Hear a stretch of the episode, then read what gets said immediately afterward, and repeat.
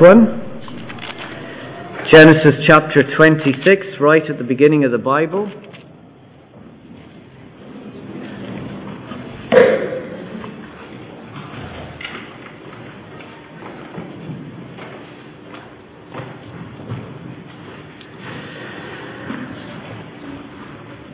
Now, as I read, we're going to read all of chapter 26.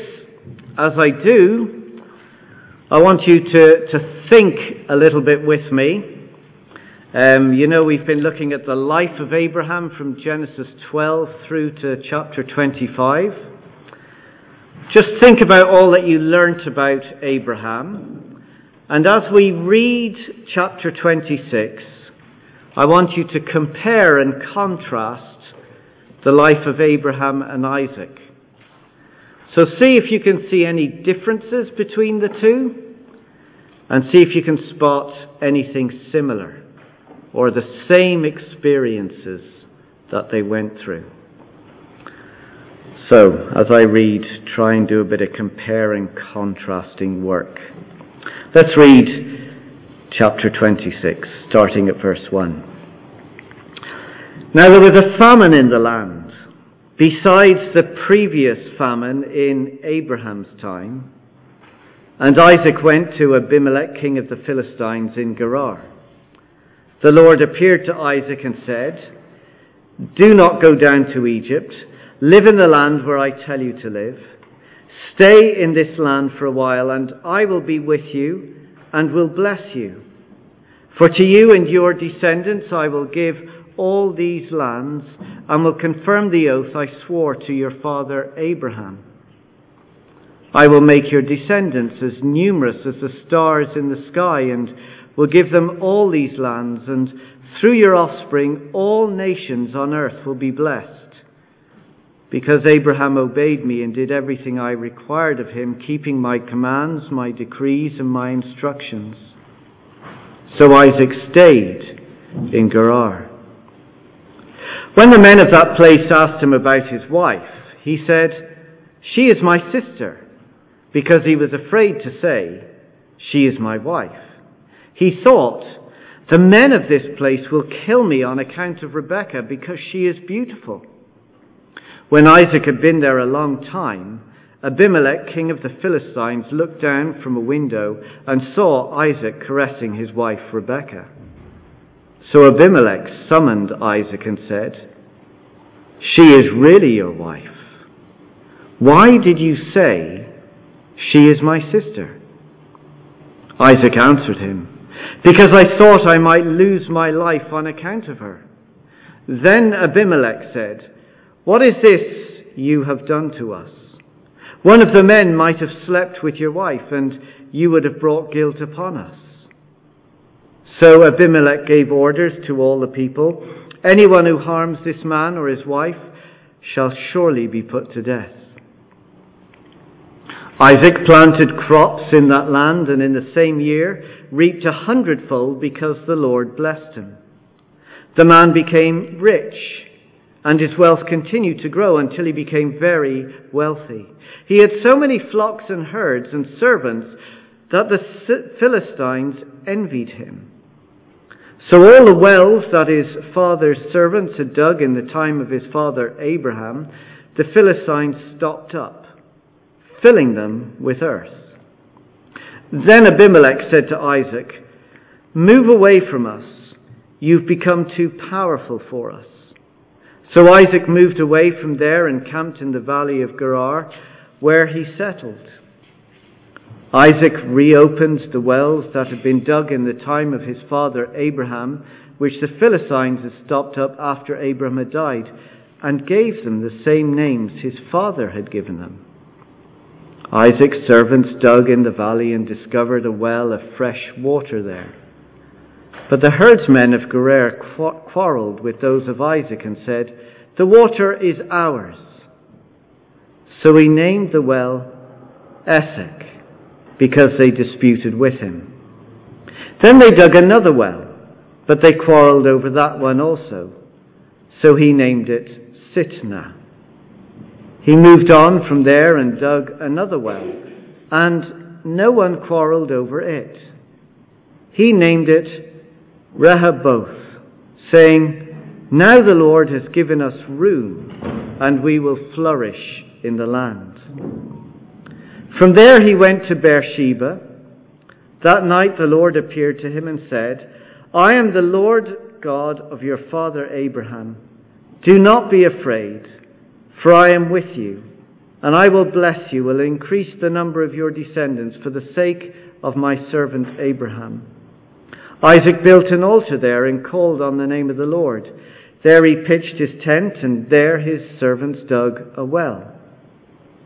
Meanwhile, Abimelech came to him from Gerar with Ahuzzath, his personal advisor, and Phicol, the commander of the forces. Isaac asked them, Why have you come to me since you were hostile to me and sent me away? They answered, We saw clearly that the Lord was with you. So we said, There ought to be a sworn agreement between us, between us and you let us make a treaty with you that you will do to us no harm, just as we did not harm you, but always treated you well and sent you away peacefully. And now you are blessed by the Lord. Well, Isaac then made a feast for them, and they ate and drank. Early in the next morning, the men swore an oath to each other. Then Isaac sent them on their way, and they went away peacefully. That day Isaac's servants came and told them about the well they had dug, and they said, We found water. He called it Shibah, and to this day the name of the town has been Beersheba. Well, let's pray and ask for God's blessing to us as we think about this scripture. Father, thank you. Thank you for this ancient account of the life of Isaac and his relationship with you. And we pray that as we look at it together, we would encounter the same living God who continues to bless his people. Father, we do not want to go out of this building being the same as what we came into it, but we want to leave encouraged, filled with confidence in our trust in you, changed in how we live our lives, living for your glory. So help us now by the power of your Holy Spirit, we pray. In Jesus' name, Amen. Well, how did you get on in your compare and contrast? It sounds a bit like kind of class time again, doesn't it? What was the difference and what was the same about the life of Isaac and Abraham? Well, the only real difference is their names. One was called Abraham and one was called Isaac. Yes, they had wives, and their wives' names were different too, but the rest is virtually the same. That's what we're to see in chapter 26. Isaac's experience is the same as Abraham's experience. And to help you, I've got a little chart on the screen that you can follow along. This is what we're to see that they were the same. They had the same experiences. Look at verse 1. Now there was a famine in the land beside the previous famine in Abraham's time. So they both faced the same crisis. No food and no water. In fact, we'll discover as we go through the account that Isaac also faces the same fears. He's afraid his wife will be taken and he will be killed, so he, re- he pretends that Rebecca is his sister, the exact same thing as his father had done. And they also face the same opposition as locals fight over access to water and to wells. And Isaac, just like Abraham, makes an agreement with the surrounding nations. So it seems that there is a pattern to life. A pattern that can be common to us all. You see, we might live in different times and different places, but there's a familiarity to life. We all face different crises. We all have different kinds of fears. We all have opposition. But that's not all. The main comparison between Abraham and Isaac is God's faithfulness. God was faithful to Abraham and God is faithful to Isaac. In the familiarity of life, God is relentlessly faithful. You see, generations may come and go, but God remains the same. He is consistently and persistently faithful. He's loyal and dependable. You can count on this God. He's not going to let you down. He is the same God yesterday, today, and forever. So in the familiarity of life, let's see how God is relentlessly faithful. Four things we're going to look at. Here's the first one. Whoops, how did that happen? Well, there you've got them all at once. No surprises. So, what's the crisis as we remember God's promise in a crisis? What's the crisis? Well, it's there in verse 1, isn't there? Now there was a famine in the land. Now, we might faced famine ourselves, but back in our history in the nation of Ireland, there was a terrible famine. Thousands died and over a million people travelled to the US in search of a better life. It's a normal and understandable response. When you haven't got food, you move out to go find it somewhere else. And that's exactly what Isaac did. Look at the rest of verse 1. He went to Abimelech, king of the Philistines, in Gerar. But it seems this was just a stop off point. Isaac had plans to take his family down to Egypt where food grew in abundance and water flowed freely. Now, while understandable to go down to Egypt, going down to Egypt was to walk away from God. Look at verse 2. Look at the warning. The Lord appeared to Isaac and said, Do not go down to Egypt. Live in the land where I tell you to live. You see, God had made the promise to Isaac's father Abraham that he would have a land for himself and for his people. So if they were to head off down to Egypt, it would be an act of disobedience. Egypt might have solved an immediate problem. It would have put food in the belly, but it would create a deeper crisis in his relationship with God. So God faithfully reminds Isaac of his promises. That he is a faithful God. In fact, the same promises he had given to his father are now repeated personally to Isaac. Let's review them very quickly. Verse 3. God says, Stay in the land, I will be with you, and I will bless you. God promises to be present with his people. The rest of verse 3 Second promise, for you, to you and your descendants, I will give all these lands. So God promises to be present and He promises to give them a place to live. There's a third promise in verse 4. He says, I will make your descendants as numerous as the stars in the sky. So God will be present. He gives them a place and he promises them a big people. They will be a great people. And then the end of verse 4, the last promise. And through your offspring, all nations on earth will be blessed. Did you get the promise? God says, I am going to have a people, and they will be in God's place enjoying God's presence, who in turn are going to be a blessing to all the nations around them. This is the kind of God I am. I made that promise to, to Abraham, and I'm keeping that promise, and this promise is for you, Isaac. It's as if God is coming to Isaac personally and saying, I am your God too. I'm not going to fail you. I'm not going to forget you in your crisis. I wonder what kind of crisis you are facing today.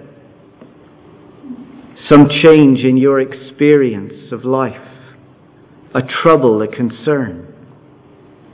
And sometimes the only option we can see, the only solution we can come up with is to do the Isaac thing and head for Egypt. Turn away from God and trust our own direction. Well, the right response is always to obey God, even if it doesn't make sense to us. So, end of verse 6, or verse 6, Isaac stayed in Gerar. He did what God had said. He settled down and he confronted his crisis head on with the promises of God ringing in his ears. And we need to hear that same promise today as we go through life, whatever crisis may come. Listen to the promise. I will be with you. I will never leave you and I will never forsake you. I am the same yesterday, today, and forever. You see, in the familiarity of life, God is relentlessly faithful. He does not forget his people. So, remembering God's promise in a crisis. Number two, seeing God's sovereignty in our fears. As Isaac settles down in Gerar with his, with his family, he faces another challenge. It seems that the kings in that place were known to take the wives of visitors and kill off the husbands. So Isaac comes up with an old family plan. He did exactly what his father had done. He told porkies, didn't he? Look at verse 7. When the men of that place asked him about his wife, he said, Oh, she's my sister. Because he was afraid to say, She is my wife. He thought the men of this place might kill me on account of Rebekah because she was beautiful. I mean, that's what happens when men abuse their powers of position. They take as they please. So naturally enough, Isaac is afraid for his life. And we might think, well, wasn't that a clever plan on Isaac's part? No, don't be fooled by his plan. It's wrong on two counts. First, it seems that he's quite happy to put his own wife in danger with all these other men to save his own bacon. Not very loving. It seems he's forgotten his wedding vows to protect and to cherish. Second, he's just had a personal commitment from God who came to him and said, I will be with you and I will bless you. And as soon as a challenge comes, it seems he's forgotten that promise too. His fears are real, but his response to those fears are sinful. Rather than speak the truth about his wife, rather than trust God's promise, he does what he thinks is best for himself. Well, so far, so good. It seems to be working, doesn't it? He's keeping his life. However, his plan is about to unravel. Verse 8. When Isaac had been there a long time, so this has gone over years, Abimelech, king of the Philistines, looked down from the window, and what did he see? Isaac caressing his wife, Rebekah.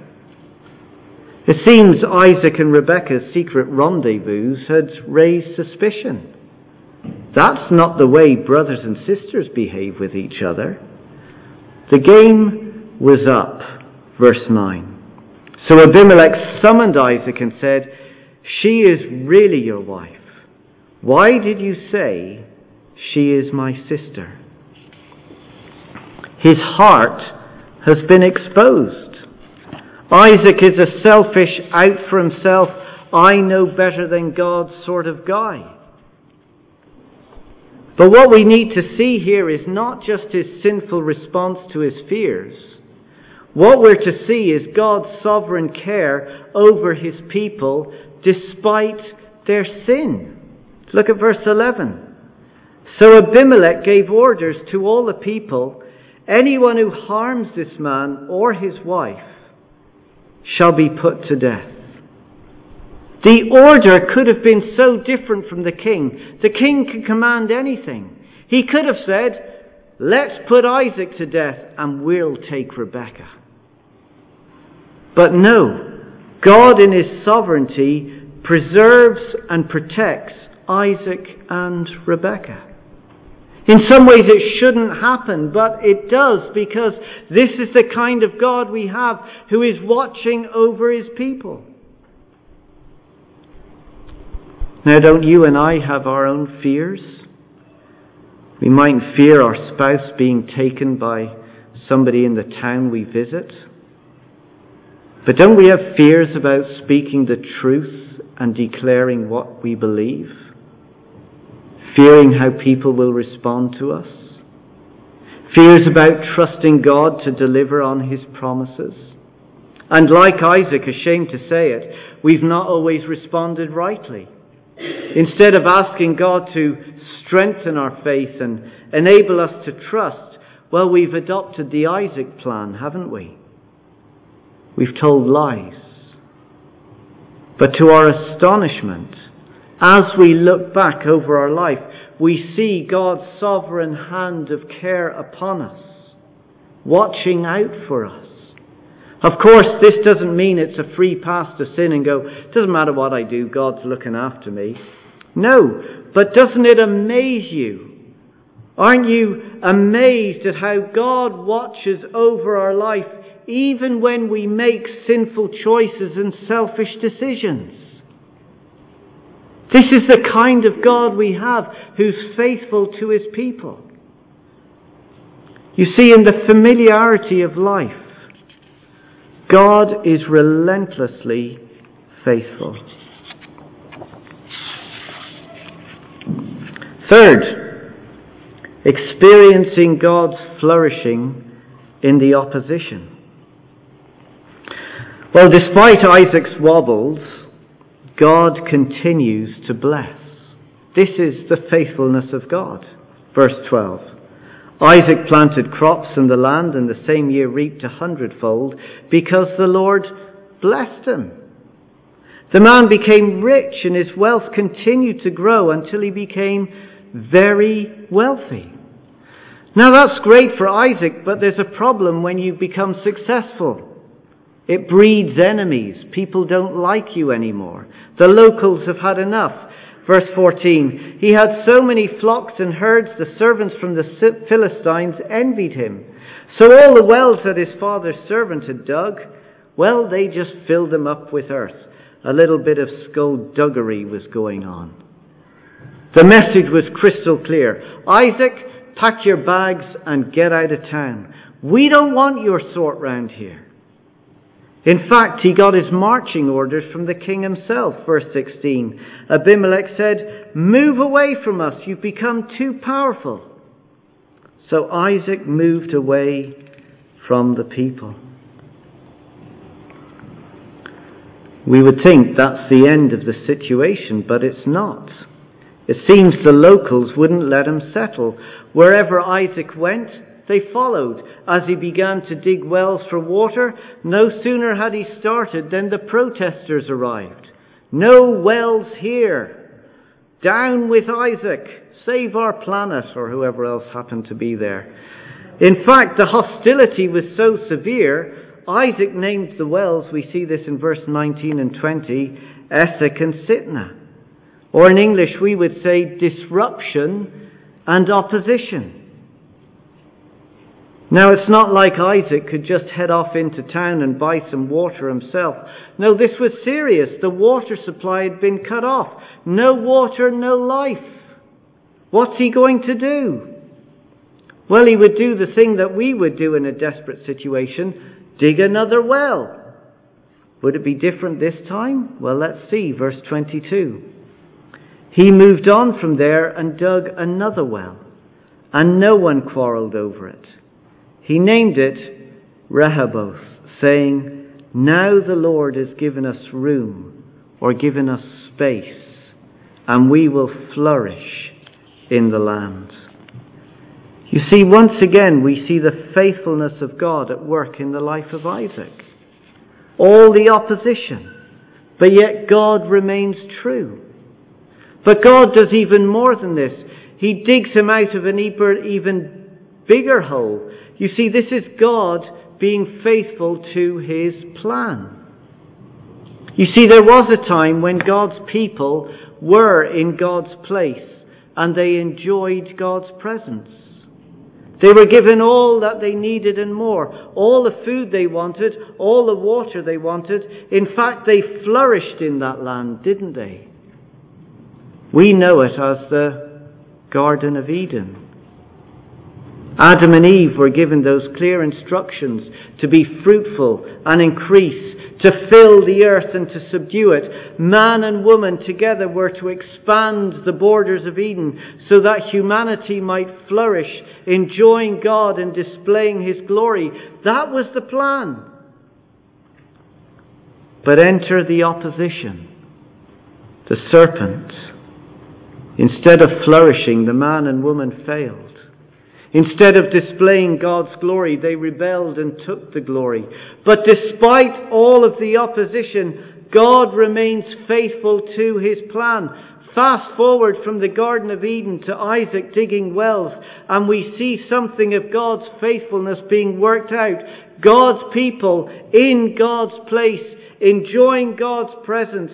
They have been given room, they've been given space to flourish in the land just as God had said. You see, sometimes we see God's faithfulness up close and personal. Other times we need to take a bigger step back and see the bigger picture and see how God is stubbornly fulfilling his plan for the world because he will always have his people in his place, enjoying his presence so that they might flourish. You see, in the familiarity of life, God is relentlessly faithful. Fourth, celebrating God's blessing in the nations. So Isaac and his family continue to flourish. They live and enjoy God's presence. His blessing is being poured out upon them. But guess what? God's blessing was never to be restricted to Isaac. God's promise was always to bless the nations. At first, it seems trouble is on the horizon. This time, the heavy gang have arrived. Verse 26. The protesters have gone home. Now the big guns have come out. Verse 26. Meanwhile, Abimelech had come from to him from Gerar with Ahuzzath, his personal adviser, and Phicol, the commander of his forces. The military might are there. Isaac asked them, Why have you come to me since you were hostile to me and sent me away? Are you looking for a fight? What's going on here? But Abimelech hasn't come to fight. He's come to be blessed. Look at verse 28. They answered, We saw clearly that the Lord was with you. End of verse 29. And now you are blessed by the Lord.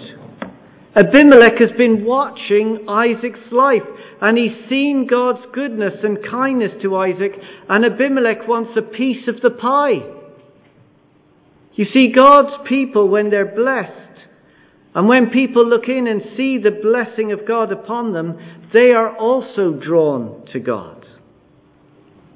In Abimelech's case, he has a plan. Let's read verse 28. He answered, We saw clearly that the Lord was with you. So we said, There ought to be a sworn agreement between us, between us and you. Let us make a treaty with you. So promises are given one to each other, agreements are made, documents are signed. Verse 30 Isaac then made a feast for them, they ate and drank. Early the next morning the men swore an oath to each other. Then Isaac sent them away, and they went peacefully. It seems something of God's blessing has begun to rub off on Abimelech. He now leaves a blessed man. He now goes home peacefully. Abimelech leaves having tasted something of God's goodness and kindness. Now, this encounter mightn't seem much to us, but on reflection, it is something huge to celebrate. The nations are now beginning to be blessed through Isaac, through his family, as they come into contact with God's people. And what Abimelech has just experienced is a foretaste of the ultimate peace that we can have and that we can enjoy. You see, God had made these promises to Abraham. Now He's made these promises to Isaac that the nations of the world would be blessed through their family. Look back with me to verse 4. Remember God's promise, the end of verse 4? God says, All nations on earth will be blessed. Through your offspring, all nations on earth will be blessed. God is saying through their offspring a seed would come, a son who would bring the blessing of peace to all nations. The New Testament makes that clear to us. You can see the verse on the screen. The promises were spoken to Abraham and to his seed. Scripture does not say unto seeds, meaning many people, but unto your seed, meaning one person who is Christ. You see, the promise of blessing and peace is to be found in our relationship to Jesus Christ. You see, it's as we encounter Jesus, as we come to Him, we find peace. Through Jesus, through His death for our sins, we gain peace with God and we are filled with His peace. So when we face into our crisis, when we're overcome by fears, when we experience opposition, we can turn to one who fills us with peace and he sends us with his peace. Abimelech saw in Isaac something of God's blessing and he was drawn to it. He sought it out. He longed that he could know this God too. I wonder what it is as people look in at the community of Carrigaline Baptist Church. What do they see? Are they drawn? Are they attracted by what the people have?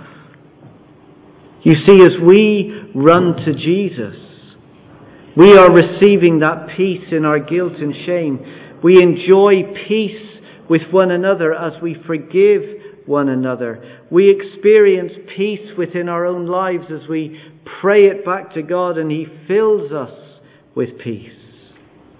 We are a people who are flourishing under God's blessing. Through Jesus, we have become a community of peace where the lost and the broken and the hurting are welcome and can come and meet the risen Lord Jesus for themselves. The church becomes a refuge for the nations. Because the church, the people of Carrigaline Baptist Church in this context, we are God's people in God's place, experiencing God's presence, so that through the church, the blessings of Christ might flow to the community around us. You see, in the familiarity of life, God is relentlessly faithful. He doesn't give up. He doesn't forget. He has made his promises and he has kept his promises throughout the generations and he is keeping his promise to us today. He is faithful and he will cause his people to flourish. We are blessed. Let's pray.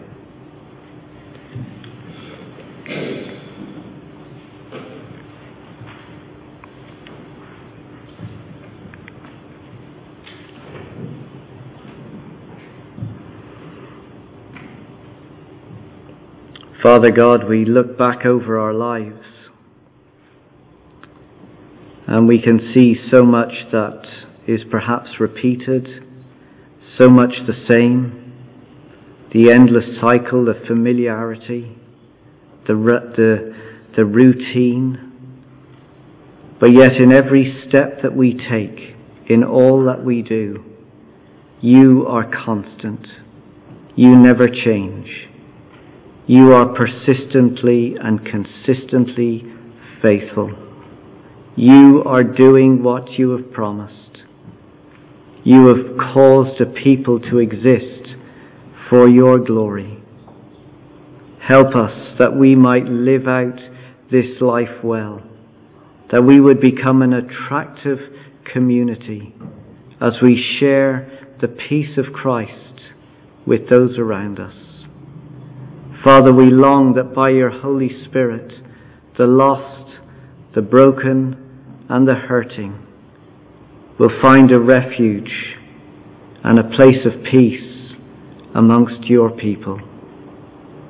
We pray for your Spirit to be at work, and we ask it, Lord, for our good and for your glory alone. In Jesus' name, Amen.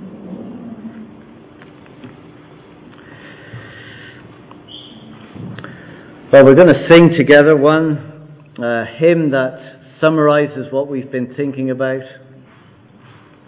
Great is thy faithfulness, O God, my Father. He is the faithful God. If you know this God, then I encourage you to sing it out to encourage those around you. Let's stand together as we sing.